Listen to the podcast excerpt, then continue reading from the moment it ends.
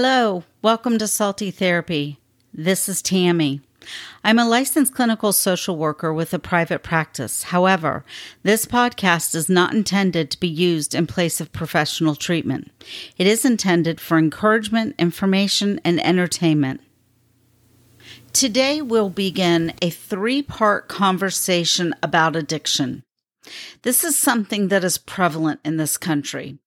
It does not discriminate and it comes in many forms. It's destroying lives and families. This will be a series of talks that will cover not only the topic of addiction itself, but also recovery.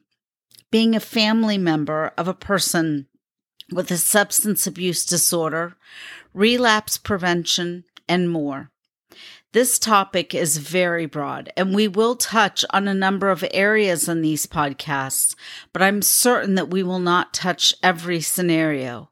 But please be aware if we haven't spoken directly to your addiction, to your struggle, it isn't because it doesn't matter or that it isn't as important. It's simply that we are bound by time constraints. So, we're going to start with talking about what addiction is. And I've gotten some information from different locations. And I just want to go through this because there are a lot of um, assumptions about addiction based on your personal experience or what social media says. Um, and I want to give facts. The American Society of Addiction Medicine, which can be found at asam.org, defines addiction as a treatable chronic medical disease involving complex interactions among brain circuits, genetics, the environment, and an individual's life experiences. People with addiction use substances or engage in behaviors that become compulsive and often continue despite harmful consequences. I like that definition, especially towards the end when it speaks about um, that the compulsive behavior will continue despite harmful consequences. For those of us that don't struggle with addiction, family members go, I don't understand. How can you overdose and then go right back to the drug? Or how can you go to jail and return to the drug? That that's a part of the addiction. The harmful consequences don't always equal their bottom. Addiction is not limited to drugs and alcohol, but can include pornography, sex, gambling, food, shopping. There's so many more that I can't list, but anything that can lead to compulsive behaviors that lead to an interference in one's daily activities or relationships and behaviors continue despite negative consequences can be seen as an addiction. Now, we also have to speak to the family history. It is agreed by many in the field of studying addiction that there is a genetic predisposition for addiction. However, the family history can also play a part in the environment one has grown up in. It speaks to that never ending argument over nature versus nurture. But in this case, it seems to be that both nature and nurture have an impact on one's risk of abusing substances or having a dependence. This is not to say that the parents are to blame, that you weren't a good enough mom or you weren't a good enough provider. It has nothing to do with that. Somebody can grow up in a home that is neglectful or they were abandoned by a parent or there was domestic violence in the home and that nature versus nurture component can have an impact on them when it comes to substance abuse. However, there can be somebody that comes from a home where there's no struggle. The provision is full and complete. They have every opportunity available to them, but they can also be affected by those things in terms of substance abuse and addiction. It really depends on the individual. It depends on how those um, events process in their mind.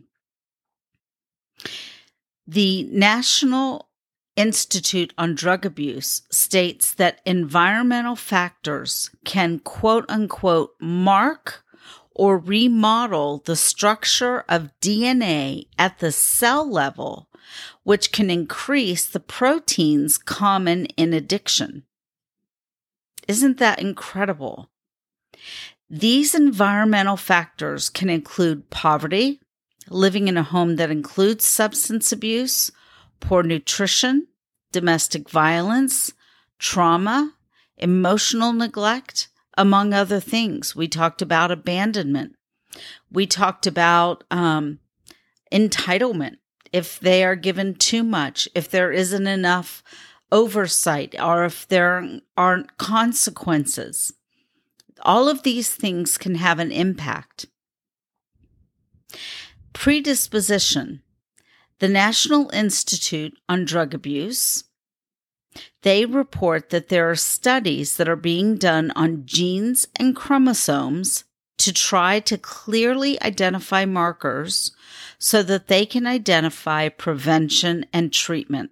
I love that they're working on trying to identify prevention as well as treatment. At this point, they have been able to link a chromosome that controls a gene in the brain that indicates the prevalence for marijuana disorder. That's just the beginning. Imagine if they can do that for so many of these other substances, particularly alcohol and opiates we have a heroin slash opiate epidemic on our hands in this country. People are dying every single day due to overdoses. Alcoholism has been around forever and is just tearing families apart. So the work that they're doing is so important. Now we're going to talk about what happens in the brain. It may get a little bit of science, uh, science nerd, which I am not. So understand that I am speaking from one, a place of training, but also from some research. So I'm going to try to explain this the best way I can in a very uh, layman's term. Um, but I will be using some, some definitions or terms of the brain that are not familiar to you. So I'm going to speak slowly, um, and you can always back this up and listen to it again. So some drugs overactivate the basal ganglia area of the brain. That's the reward center of the brain for things such as food, sex, and socializing. Eventually, over time, this area of the brain becomes desensitized with the use of drugs or alcohol. Therefore, it makes it harder for a person to find pleasure without the drug, and then they begin chasing the high. If you've known anybody to struggle with addiction, they'll tell you sometimes that they have been um, searching for that first high again. Once that first high comes and goes, it's rare that they can find that that exact same euphoric moment. Some individuals use drugs to get relief from anxiety and irritability, which is played out in the extended amygdala. Okay, so now we've talked about the basal ganglia, which is our reward center. And now we're talking about the amygdala, the extended amygdala, which is where the anxiety and irritability uh, reside. So between the overactivity in the basal ganglia and the extended amygdala, substance use disorder results in compulsivity and reduced impulse control, which is found in the prefrontal cortex. So now we've got three areas of the brain that are involved in the substance abuse and eventually substance dependence. So, first, it's the basal ganglia, which is your pleasure center. That's what lights up when, when they like the drugs or the alcohol. The extended amygdala is where that anxiety and the irritability plays out right while while they're using the drugs to to um, try to find that euphoric high. There may be some irritability, or with withdrawals, there may be irritability and anxiety. And so that's getting lit up.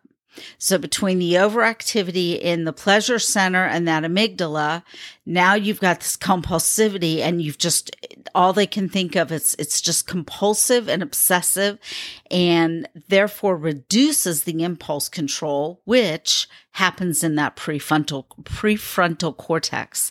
Now the prefrontal cortex the reason this is so important is this is the last part of the brain to develop and it powers the ability to think, plan, and problem solve, as well as make decisions and exert self control. It's important to know that this area of the brain does not finish developing for most people until age 25 years old. 25 years old. By 25 years old, there are so many people already addicted or dependent on a substance. So you think about an adolescent, that adolescent brain is at most risk because their prefrontal lobe is years away from fully developing. If they've lit up that basal ganglia, now they're chasing the high, they go through withdrawals. They're irritable. They're anxious. So the uh, the amygdala, the extended amygdala, is now overreacting. So you've got the basal ganglia that's desensitized, the overreactive extended amygdala, and then the um, the prefrontal cortex that is not completely developed. And it's just a recipe for disaster for an adolescent. The same compulsion and impulsivity found in these substances that I'm talking about can also be exhibited with food and sex and gambling and note that's on and on and on. Now, I want to give a very innocent example of how addiction can begin you may have a child that is, uh, we'll use my son as an example. He was a football player and he was a heavyweight wrestler. So he was very aggressive physically and was in obviously full contact sports. And he sustained a pretty significant uh, fracture to his leg. When he went to the emergency room, uh, they immediately gave him morphine because the pain was that intense. The fracture was pretty significant. And of course, he immediately went into la la land and was happy as a lark. They sent him home with pain medication appropriately. If he had been predisposed to substance abuse, we would have had a problem because his brain would have lit up like a Christmas tree and said, Oh, I like that pill. And if one is good, I bet two is better and three is got to be the best. And before you know it, they're sneaking and they're abusing the drugs, um, which can lead to then drug seeking behavior. You may have um, an adolescent who is prone to peer pressure. They go to a school party or it's an after football game event or it's summertime and they're hanging out with their friends. Somebody offers them marijuana. And as a therapist that's worked in the area of substance abuse, I will tell you in more cases than not, the young people that I work with that struggle with um, serious substance dependence or substance abuse, um, it always started with uh, marijuana. Even before tobacco, they were smoking marijuana. So they've been innocently offered a hit off of a joint and they start to take some hits and they realize, man, they like this feeling. It's fun, it chills them out. They're in this group setting, it's a group think uh, peer pressure. It feels good. They don't have to worry about anything. They they feel comfortable in their skin. It might be the same with alcohol. It's an innocent school party. You've seen it in the movies, you've seen it on television programs, you've probably experienced it yourself. And they have a couple of beers, it's their first time. And what happens is their brains light up if they're predisposed. So these are innocent beginnings. It's it's not something that they went out and looked to become addicted to something. They probably didn't even think about the possibility of getting addicted, right? To them, it was, I just drank a couple of beers. I just had a joint. It wasn't a big deal. But what happens is, is that part of the brain lights up because of the predisposition. Man, they can't stop thinking about it. The compulsion, the obsession starts showing up. This can happen in college students. Innocently enough, they are taking a full load. They're exhausted. They're cramming. It's finals. They have papers to write, exams to study for. They're pulling all nighters. And somebody says, Hey, I've got something that'll help you stay awake. And it's Adderall. For somebody who does not have ADD, ADHD, Adderall is speed. It's an amphetamine and it keeps them awake and it keeps them going and they get an A on that exam and they get that paper finished on time. And to them, they've used a tool. The problem is, is they find themselves turning to the Adderall again and then again and then again. And then before you know it, they've become dependent on that as a coping school, skill, or worst case, they become dependent on the speed. Their body likes the speed and they're abusing. They started abusing when they accepted a pill that was not prescribed to them. What about adults? Could it be you? Could it be that you go out with the ladies and one glass of wine when you go out with the ladies eventually turns into three glasses of wine, eventually turns into coming home from work and having a half a bottle of wine alone at night while you watch TV, which turns into a bottle of wine a day. Over time, your body gets used to one glass, to three glasses, to a half a bottle, to a bottle and you need it, you find that you begin to crave it because that's what helps you relax. That's what helps you come down from the day. You never went into it trying to be an alcoholic. But if you're predisposed, your body will respond and your body will become dependent. Substance abuse can be an attempt at self medicating as a result of a trauma or a co occurring disorder.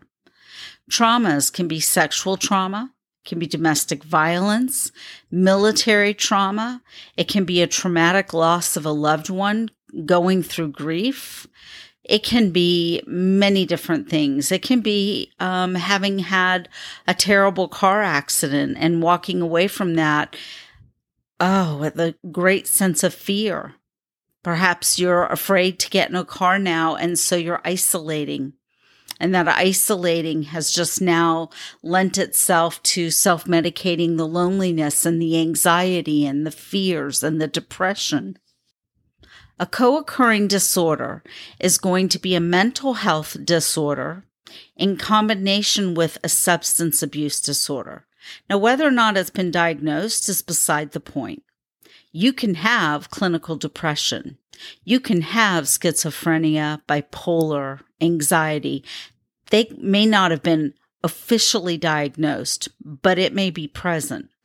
You may have a substance abuse disorder. You may be dependent on alcohol, even though you haven't sought treatment and nobody's really talking about it.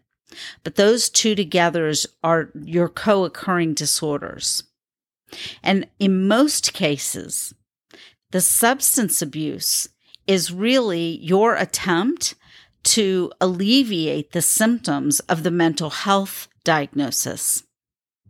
You're uncomfortable in your own skin. If you're schizophrenic, you may be hearing voices. You may be experiencing delusions or hallucinations and drinking or using drugs, particularly uh, something like marijuana. It, it brings you to a place where you, you find some reprieve from some of those symptoms. You might be drinking at night to alleviate the anxiety that you're feeling throughout the day. So, what does somebody with a substance abuse or substance use disorder look like? Now, you may have an idea of what it looks like. We stereotype, right? And I would hope that today our viewpoint on that is better than it was say 20 years ago. 20 years ago, somebody may have said, Oh, it's that homeless woman that walks around with the shopping cart full of garbage, or the wino laying on the side sidewalk, you know, with his bag under his head. But I'm here to tell you that, as I said in the beginning, it doesn't discriminate. It can be the teenager from an impoverished community with a high gang activity and drug use. It can be a trust fund individual that has a very comfortable standard of living. Men, women, married, single, with children, without children, heterosexual, LBGTQ. They may have an amazing job, be a CEO a doctor, a nurse, a police officer. They may not be employed at all. They may have been in and out of jail, in and out of prison, have a, a rap sheet the length of my arm, or they may have no criminal history whatsoever. Every race, every ethnicity, though some are not as well known due to unreported cases as a result of their cultures and the stigma attached. But it's present. There's no discrimination between religious beliefs, political standing, or level of education. I want to give you some statistics, and I think that these are sobering, so I really want to share these with you. The National Institute of Alcohol Abuse and Alcoholism reports that in 2018, 26.45% of people 18 years and older report binge drinking in the last month, and 6.6% report heavy alcohol use in the past month. Per the NIAA, which is the National Institute of Alcohol Abuse and Alcoholism. The 2018 survey reports that 14.4 million adults have an alcohol use disorder. Only 7.7% of these received treatment in the last year. Think about that. Over 14 million adults have a disorder, but only 7% of those 14 million have received treatment in the last year. In 2018, an estimated 401,000 adolescents between the ages of 12 and 17 years old have an alcohol use disorder, and only 5% receive treatment. 10% of children live with a parent that has alcohol problems. Alcohol use disorder cost in the United States in 2010 was 249 billion, that's billion with a B, billion dollars. In 2012, it was reported that there were 3.3 million deaths globally due to alcohol. Alcohol, which is legal. The National Institute on Drug Abuse reports in 2018 that just over 67,000 Americans died from drug overdose with illicit and prescription drugs. Now, I can tell you that this is now 2020. The numbers in 2019 are probably much higher than that. And I don't see them going down this year, especially with the epidemic with opioids and heroin, with fentanyl and carfentanil in the heroin.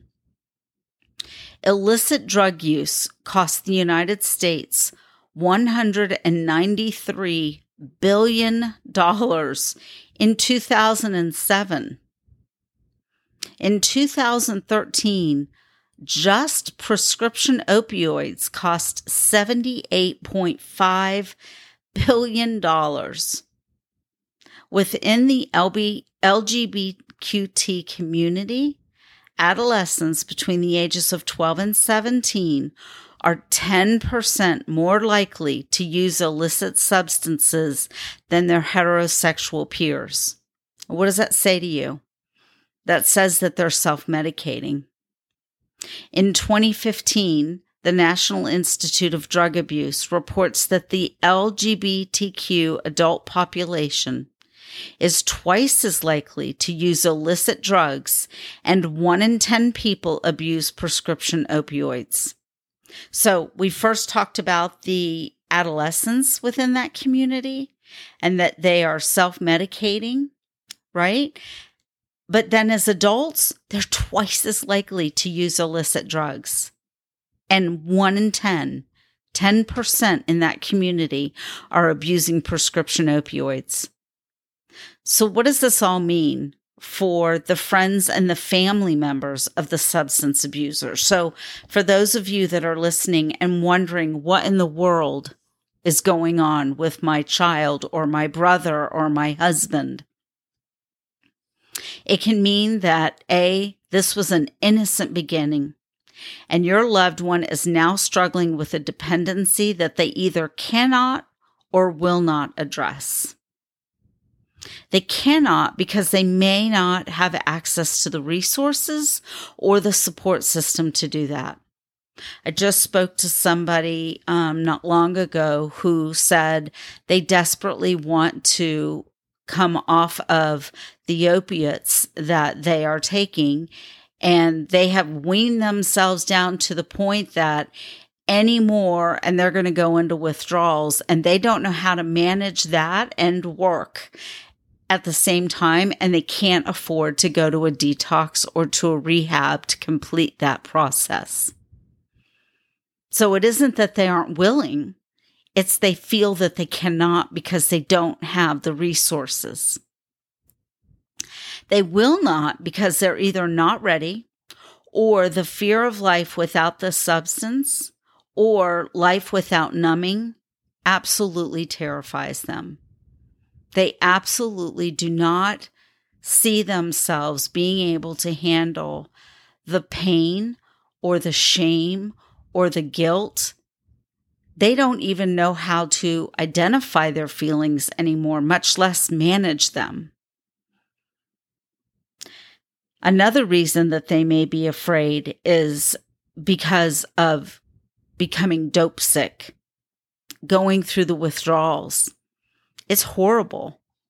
And the idea of going through that keeps them running after the drugs if you talk to some people who are chronic drug abusers, they will tell you they don't even like it anymore. But what they don't like more is being dope sick.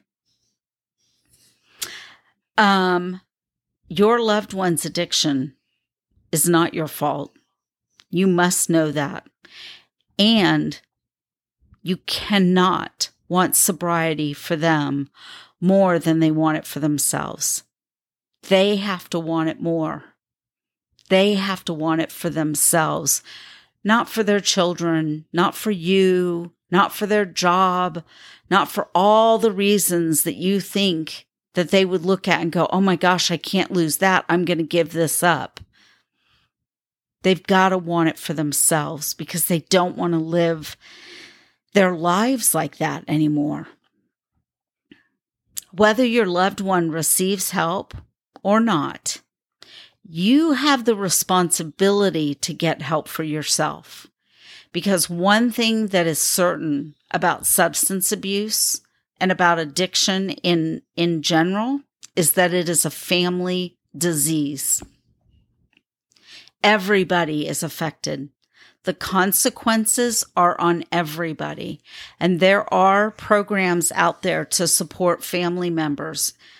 Alateen for teenagers, Al Anon, which is for family members of those struggling with alcoholism, Nar-Anon, those struggling with drug addiction. There is um, Celebrate Recovery, which supports not only the person in recovery, but also the family members, which is a, a Christian based 12 step program. There is CODA, which is a group for codependency. So there are many, many different programs out there available to help you. And if nothing else, find a therapist that that specializes in substance abuse and see a therapist and work with that therapist. So the next time we meet, we're going to discuss recovery. Addiction is a difficult conversation to have because it affects millions of people, not just those that use, but their friends and family members as well. Our economy, our law enforcement, courts, hospitals are affected at high levels and they're costing this country billions of dollars. There are people dying every day from this disease. Therefore, we must talk about it if we want to see a change. If you enjoyed this podcast, please subscribe and give me a five star rating and share it with your friends and family. If you have comments or suggestions for future podcasts, you can also find me at saltytherapy.com or at saltytherapy on Instagram and Facebook. Peace and joy. See you next week.